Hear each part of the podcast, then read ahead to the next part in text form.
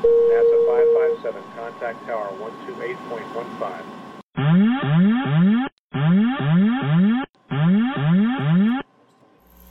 Caution, caution. Manual, fuel, manual, fuel. I'm John Goglia. I'm Greg Feith. And I'm Todd Curtis. And we are the Flight Safety Detectives. Between us, we have over a century of aviation accident investigation and safety experience to draw on as we discuss issues that affect all of us. So we are qualified to share our perspectives on accidents and incidents and what can be learned from them for the future. We're proud to say that we have two sponsors that really relate to the topic of aviation safety: the Professional Aviation Maintenance Association, or PAMA, and Avemco Insurance. Later on in the show, we'll tell you how you can get a five percent discount on your insurance just for listening to the show. We don't just dissect the official reports. In every episode, we identify safety issues and take the mystery out of accident investigations. So maybe pilots and their planes can have safer flights ahead. Well, hello, gentlemen. It is another episode of Flight Safety Detectives. It's good to see you guys. Uh, John and I got back from Oshkosh, so we're going to talk about that briefly, Todd. But uh, you've pulled up some accidents today that, uh, you know, are a little out of the ordinary, but it isn't for the faint of heart, if you will, given the fact that uh, a lot of these flights are thrill-seeking flights, as John puts it. And uh, we're going to be talking about uh, those accidents and the regulations that oversee those types of operations. So I will turn it over to you, my friend. Well, thanks for that. And, uh, you know, as usual, I went trolling in the N T S B database looking for, rather than accidents, but for uh, major reports. And one that, that that caught my eye was from back in two thousand twenty-one. It was talking about certain kinds of flights, including uh, commercial Part ninety-one flights, which uh, there were a hodgepodge of flights in this report, but they all had one thing in common. These were flights open to the public. These were not flights on an airline like a Part one twenty-one or Part one thirty-five carrier. And they involved serious injury or death. Some of them had a whole lot of uh, press coverage. For example, there was a balloon flight in Texas that killed over a dozen people. A B seventeen crash in uh, in, in Connecticut, which killed several uh, uh, people on a sightseeing flight. And one that caught my eye was from two thousand seventeen. This was an aerobatic flight that was on a kind of aircraft that's that does airshow type aerobatics, but it was run by a company that was touting a Top Gun type experience. And they had allowed you as a passenger to manipulate the controls as well. So this was uh, for this passenger who was killed. He had actually flown with this company a couple of years before the event. But in this particular event, there were some, let's just say some aerobatic maneuvers being done that, according to the N T S B report, exceeded the aircraft's capabilities, and the uh, among other things, the aircraft was out of control. They apparently, the pilot apparently tried to uh, initiate a bailout, but it was uh, too low, and uh, the aircraft was going too fast and too out of control. And unfortunately, both people were killed. And this illustrates the kind of thing that we talked about a couple of weeks ago with that OceanGate event out near the Titanic. In that, there are a lot of things you can do in aviation that are thrilling, that get the adrenaline pumping, and that are not your normal aircraft flight. And the rules are broad enough to allow those kinds of activities. For example, flying in a World War Two warbird uh, on a sightseeing flight, which was the uh, what happened with the fatal event in Connecticut. Flying in one of these uh, kinds of aircraft, or flying an air tour type uh, aircraft where you can fly within twenty-five statute miles of uh, the location, return to the originating place, and you don't have to have the same kind of oversight and scrutiny that you would have in most commercial flights. Yeah, that um, that comes under ninety-one one forty-seven um, with regard to carrying um, passengers, if you will, for hire. And um, and if you have an operation like we're talking about, where you're going to go give somebody in the back who does not hold a pilot's certificate or even uh, a student certificate, um, but is out there as a thrill seeker, Uh, all they have the that company has to do is apply to the F A A, tell them what they intend to do, and they can get an exemption or a letter of authorization under ninety-one one forty-seven that says, yeah, this is a commercial operation under ninety-one, and as long as you meet these standards and you have a drug and alcohol program, we'll give you this letter of authorization that exempts you from the other parts of the regulation. And like you were talking about, as long as you take off and land at the same place and you stay within twenty-five statute miles, um, you're good to go. And so that's about the extent of the oversight. And in this particular accident, the N T S B talked about the fact that the F A A's oversight of this operation um, was performed at uh, less than ten percent of the total workload for this particular inspector. And so, it, it, again, they're out there, they're uh, yanking and banking and giving the, the, the passenger in the back a thrill. Um, you know, they record these. They had multiple cameras on this aircraft.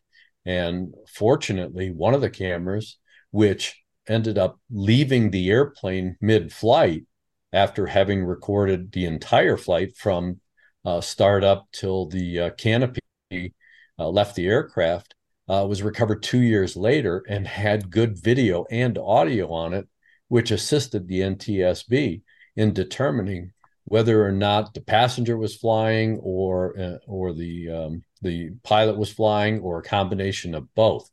And, and that was critical. Um, not that this accident couldn't have been figured out, but that provided a lot of detail that the board didn't originally have. Because the question is, well, why did the canopy separate from the from the aircraft mid-flight? Because it was found some distance away.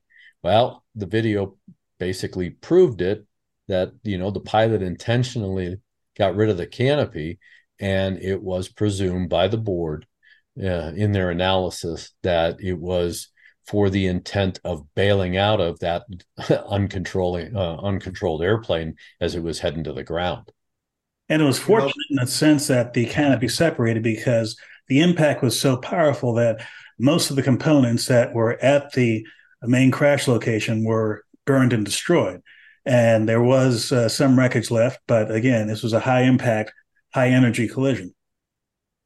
You know what's going going on today with all these this this money that's come into the market, you know, either internet money or whatever. We have a lot of people that are just out there for the thrill of it. You know, if you look at some of the auto driving schools, uh, there's there's opportunities to go drive a NASCAR car and do uh, defensive driving at, at high speeds. You know, we have this, as Todd mentioned in the beginning, we have the submarine. Oh, yeah, we got enough money, I'm going to go dive down and see the Titanic.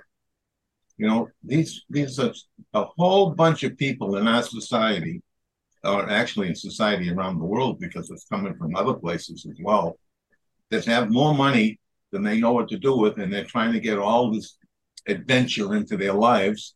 And there's more than no, enough companies out there willing to provide you with all kinds of risky adventure. And uh, this is just one unfortunate outcome of that. Well, you bring up a good point, John, and, and with all of that thrill-seeking, yeah, flying a B seventeen Warbird, it's not necessarily the thrill, because that airplane does not fly fast and it does not do aerobatics unless a wing is shot off, um, and then those are unintentional aerobatics. But um, that that's for the the memory, if you will, of flying in an airplane that uh, really dominated World War Two. And so, you know, that's a different kind of flying. But what the board brought up in that particular investigation was, because it was it too was being operated under Part ninety-one, which is the lowest level of uh, of regulation, if you will, for commercial operation, or at least a flight for hire. Um, they were critical of the maintenance, because these guys are trying to turn a wrench as fast as they can to get the airplane up and flying, because those are revenue people in the back. They're paying four to six hundred bucks a pop to uh, to joyride that airplane for about twenty-five minutes, and so they can't afford to have that airplane sitting on the ground, or they're going to lose business. Um, the accident that we're talking about uh, with this Extra three hundred. Man, you, yeah, that's yanking and banking. We're going to give you that Top Gun experience. We're going to pull positive G's and negative G's, and you're going to feel like you're a real fighter pilot. Um, and now my my concern is commercial space. Um, recently, uh, they put uh, three people, um, two women and, a, and an older gentleman in uh, in a Virgin aircraft and took it up to the edge of space. And it kind of pains me, one, to think that, okay, these people, the price to, to do that now is about four hundred fifty thousand dollars. So like you said, John, yeah, these people have a lot of money burning a hole in their pocket for what? They're going up, they're going to see the edge of space. Not necessarily, because you can't see space. You see the curvature of the earth. Well, we've got airplanes right now, and the S S T was one of those airplanes that flew up in those altitudes where you could see the curvature of the earth. And to say, well, I get to go pull negative G's and float around and, you know, in a zero G environment. I can take you up in an airplane right now. And NASA has this thing called the Vomit Comet, where they have a pretty big airplane and they put a bunch of people in it and they go up and push over and everybody's floating around in negative G. So you don't necessarily need to go to space. But the other thing is these, I, I don't know if it's this ego, I'm sure it is an ego thing, but these people think they're coming back as astronauts. Guess what? You're never going to be an astronaut because you don't meet the definition. And the F A A is very uh, definitive on the definition of an astronaut. And an astronaut participates in the conduct of the flight um, for public safety and for human spaceflight safety. These people are just in a seat going on for a ride. They get to take their seatbelt off, float around for a little while, get back in the seat, and they come down. That's not being an astronaut. So to strap on uh, astronaut wings or call them or even refer to them as an astronaut um, is just egregious. But they can tell all their friends and family that they did this and they think they're an astronaut. And um, and again, where does that thrill stop? What are we going to have to do to really have? I mean, the F A A is responsible for commercial spaceflight. So is it going to take a tragic accident? Then what? How are you going to limit the people? Are you going to limit uh, what goes on uh, with these, quote, tourist flights? I mean, you know, we keep opening the door, you know, to to these thrill flights that could have very, very serious ramifications in the end. Because, you know, we there's a lot of stuff we don't know uh, with this space flight. And, and again, we got to learn lessons from all these past accidents. This isn't the first one with a Top Gun type school. You got um, there's a number of flight schools, one in Arizona and another one, I believe, in, in Vegas, where they take two airplanes up, two Sierra Marchettis. You're in one and, you know, there's a pilot and another person in the other one.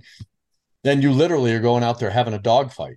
And we've had accidents where these guys were dogfighting, yanking and banking.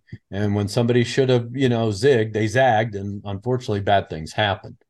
So these kinds of accidents, and as, a, as somebody that's looking to do this, you really got to do your due diligence, just like you guys talked about with uh, with the Titan. Yeah, these guys spent a lot of money, but really, you're not, I mean, with that kind of money, aren't you going to do a little better due diligence of who this guy is, who this company is, and what the hell this thing is made out of before you go venturing down? I mean, it just it it, it just boggles my mind that people are willing to to throw their money around, sign multiple pages of releases, you know, like eh, whatever. It's, you know, it's just like getting on a roller coaster at, uh, you know, Six Flags. No, it isn't. So, speaking in defense of thrill seekers, speaking as someone who actually uh, went uh, parachuting once, it was a static line jump. It was not like the modern era where you uh, strap yourself onto someone. It's ten thousand feet. We were like three thousand feet up, static line. It was, uh, okay, I had my little bit of adrenaline then. I said to myself, that was interesting. That was a unique experience. I don't need to experience it again.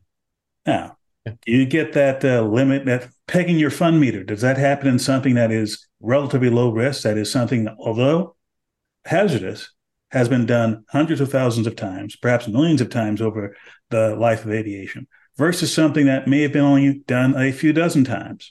Uh, private space flights, Uh, submersibles going to the Titanic, et cetera.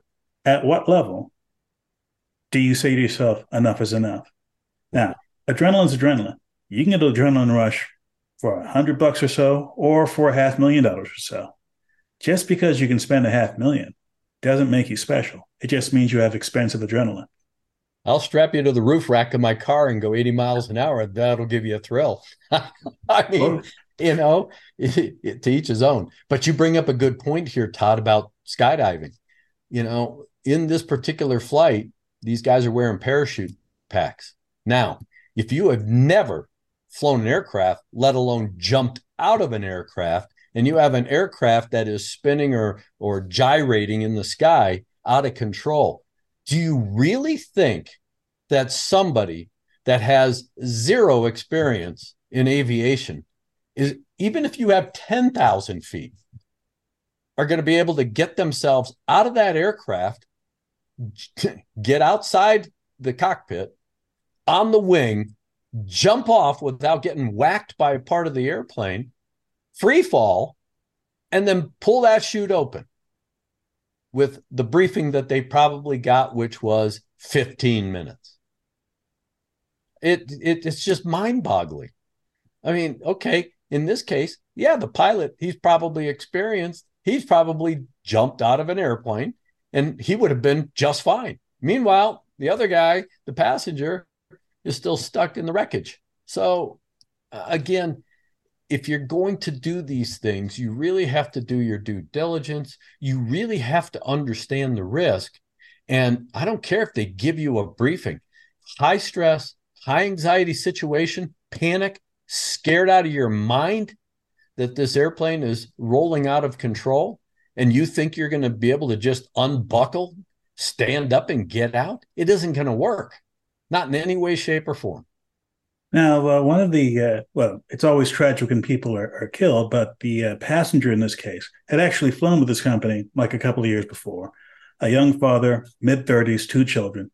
And uh, having done this once and doing it again, I have to ask myself, okay, I'm not against a little adrenaline, having gone through that myself.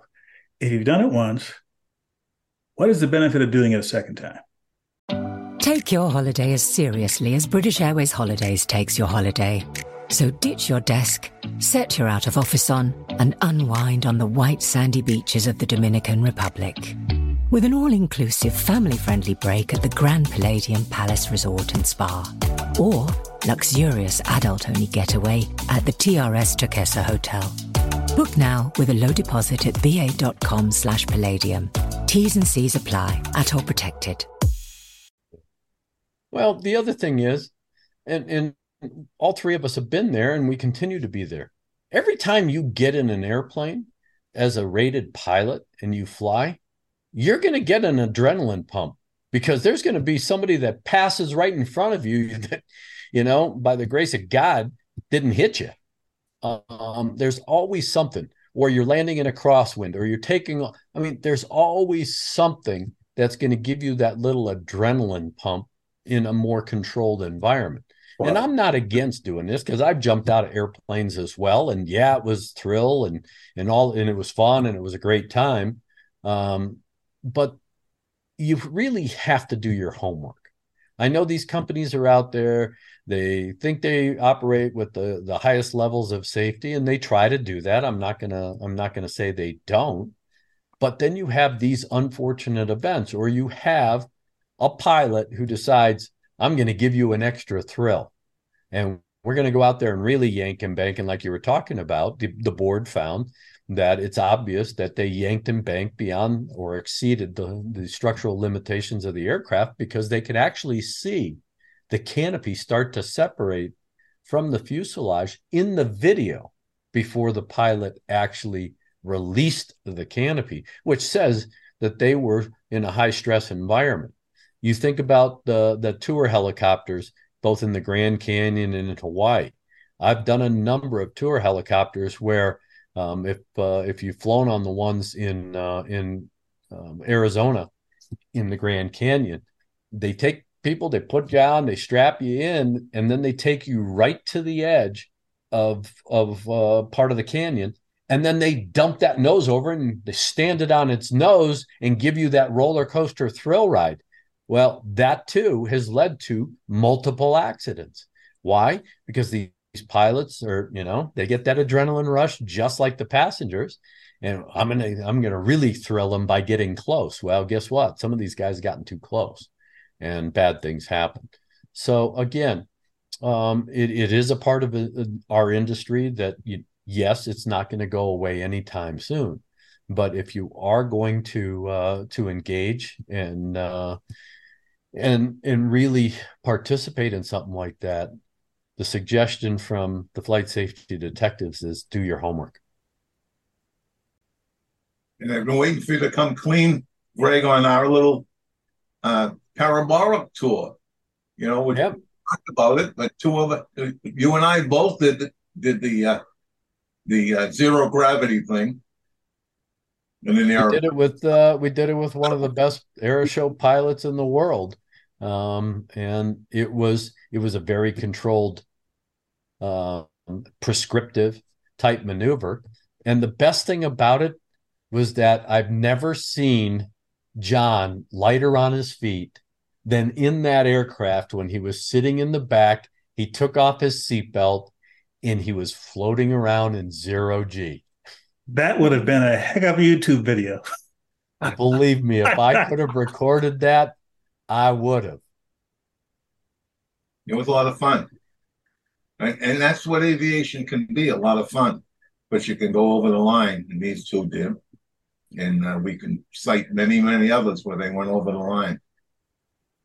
Yeah, and it's it is one of those things where, I mean, there are rules and regulations, and yes, Um, there are organizations that will take it right up to the edge. In this case, the board found that this particular pilot took it over the edge. Now the company is, well, you know, we didn't know. We're not in the aircraft. We can't oversee. Yeah, you can, because that is your responsibility. And that's your responsibility to the flying public from which you take money. So you you have the responsibility of ensuring that the people that are going to uh, take you up there in that aircraft and do the maneuvers that are going to, quote, thrill you, are doing it within the bounds and the limits, not only of the aircraft, but of themselves. Yeah, and that's a tough call to make. Tough yeah.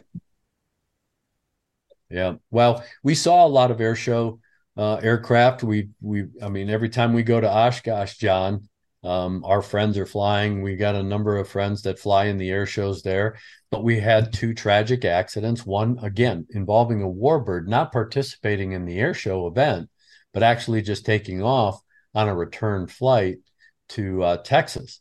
But it's evident that apparently right after takeoff, as they're climbing to altitude, there may have been some fun flying going on, if you will. Nobody knows for sure.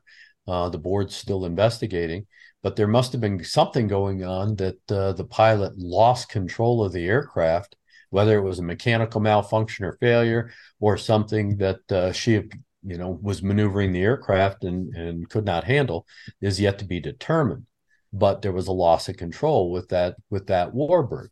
And, and it was a tragic outcome uh, as well as the mid-air collision that we had out there. The positive thing, and it's too bad that, uh, you know, Todd, Mister Pilot, Mister I'm not going with you because I got better things to do, um, missed out on some pretty cool stuff that you and I got to see, John. Um, we visited a number of vendors. We got some exciting news um, that, uh, yes, we are going to start selling merchandise for the Flight Safety Detective. So you're going to be able to outfit yourself with hats, shirts, and other cool things from the Flight Safety Detectives. And uh, we we look forward to that because we know we have a very good following and we want you to show off the, the, that you do follow us. And so uh, we're looking forward to that.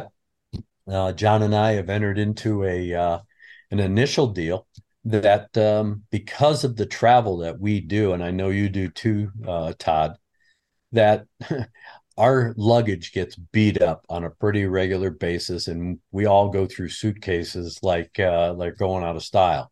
Well, no. What, John? I lost two suitcases in one month. Not lost, had them beat up to the point where they're not usable. Well, yeah, but you got to stop using those brown paper bags. They last longer if you don't use a bag. So but but uh, our friends at MyGoFlight, uh, we've entered into a discussion with them about uh, having a signature line of of luggage uh, for the Flight Safety Detective. So we're really excited about that.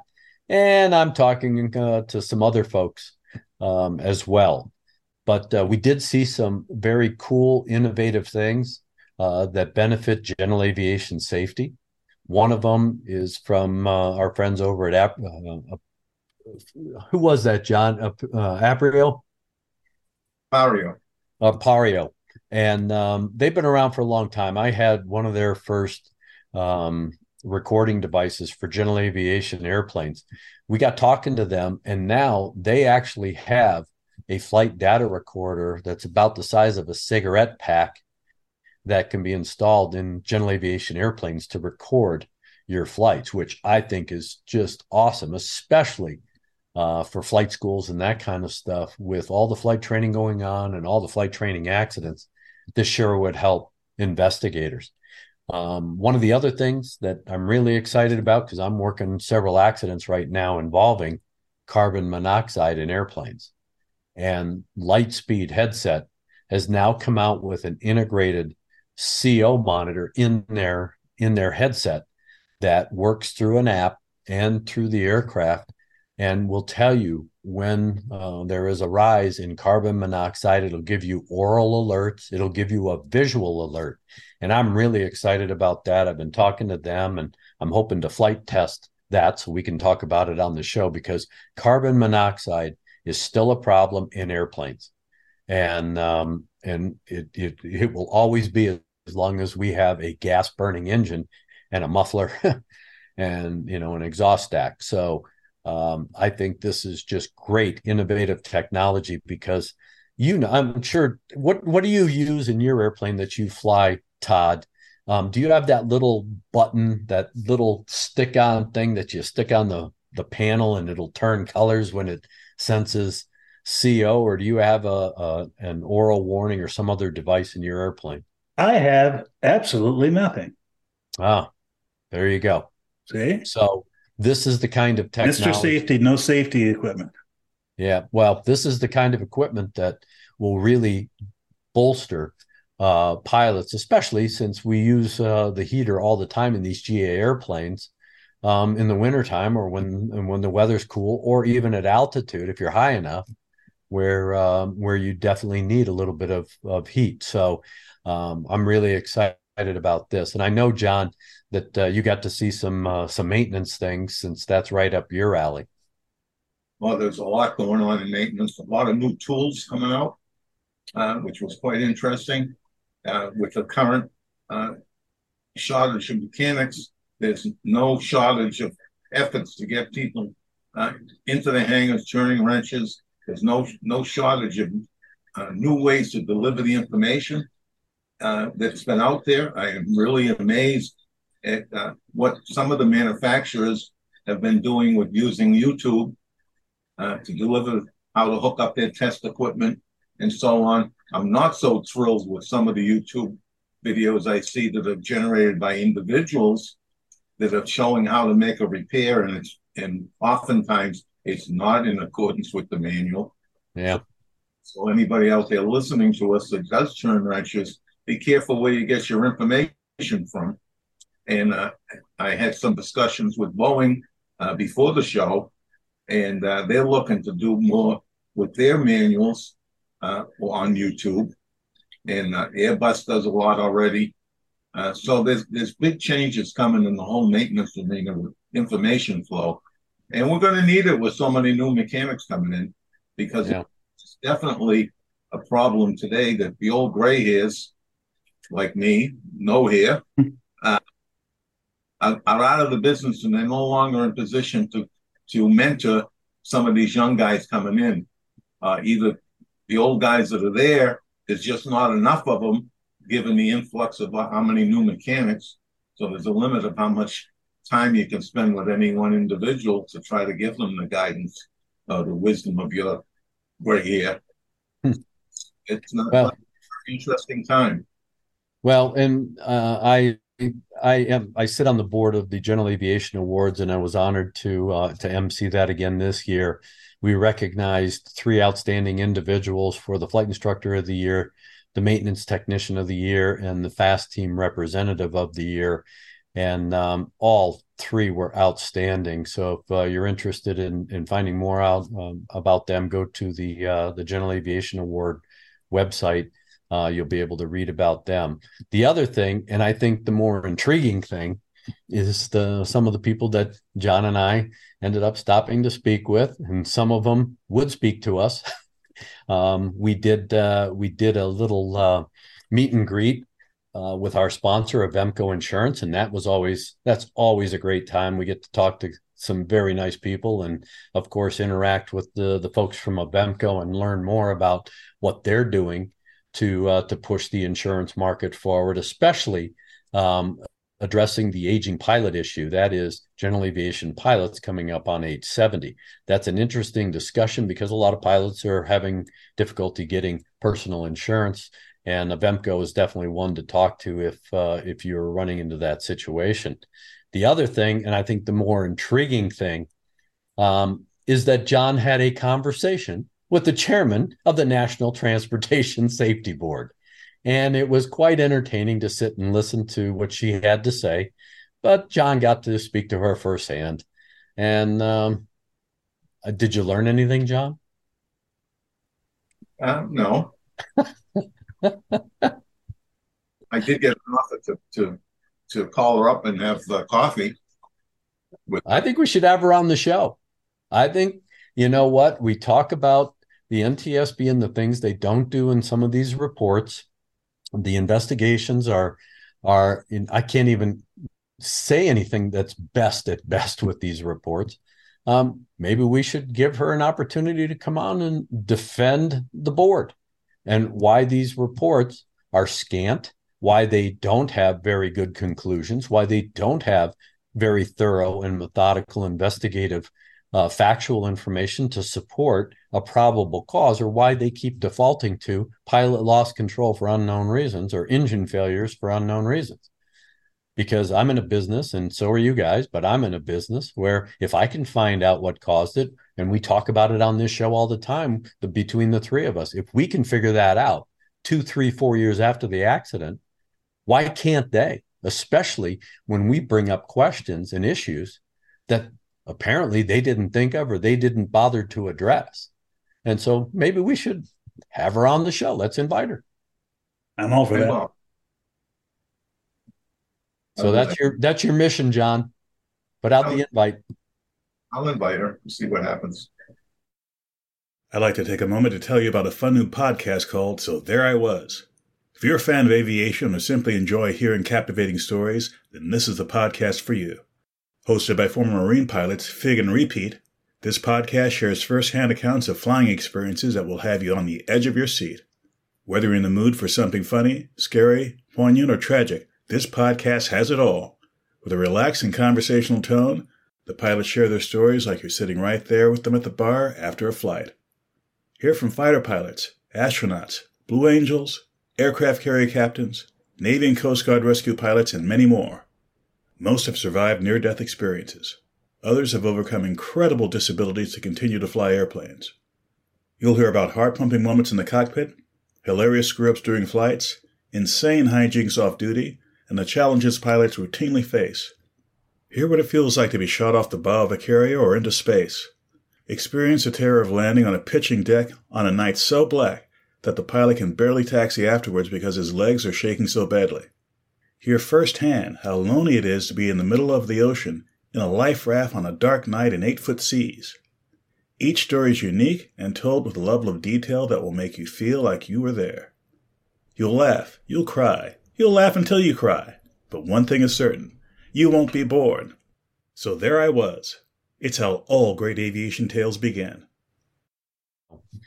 Well, gentlemen, I think this was a good show, um, and I'm glad that we were able to uh, to not only talk about an aspect of aviation that the general public really needs to know. Um, while it isn't um, widely um, engaged on by the general public, the non-aviation public, um, these companies do exist, uh, especially the tour operators and that kind of thing. And, and again, it's all about doing your homework. Um, you, you know, it, it's kind of scary when you, you know, you order an Uber, you expect an Uber, and then some guy shows up and, you know, says, yeah, I'm an Uber guy, or I'm a, a Lyft guy, or I'm Joe's, you know, X Y Z car lift service. And you get in and it's not them, or the regulations they're supposed to abide by aren't being followed. And, and it, it is all about doing your homework, doing your due diligence, not only for, um, you know, public safety, but your personal safety and your family's safety. So definitely do that. So with that, I will leave Todd with our second to the last word. Well, uh, given the subject of our show today, I had my own adrenaline experience uh, this afternoon. I was uh, flying back to uh, my home airport outside of Boston, taking off from Hyannis on the Cape. Uh, no, I wasn't there to have fun. I was there to get some uh, cross-country time in. Sure. Shortly after takeoff, a small flock of seagulls flew right below me. I thought, hmm, that was close. Then shortly after that, a small flock of seagulls flew above me.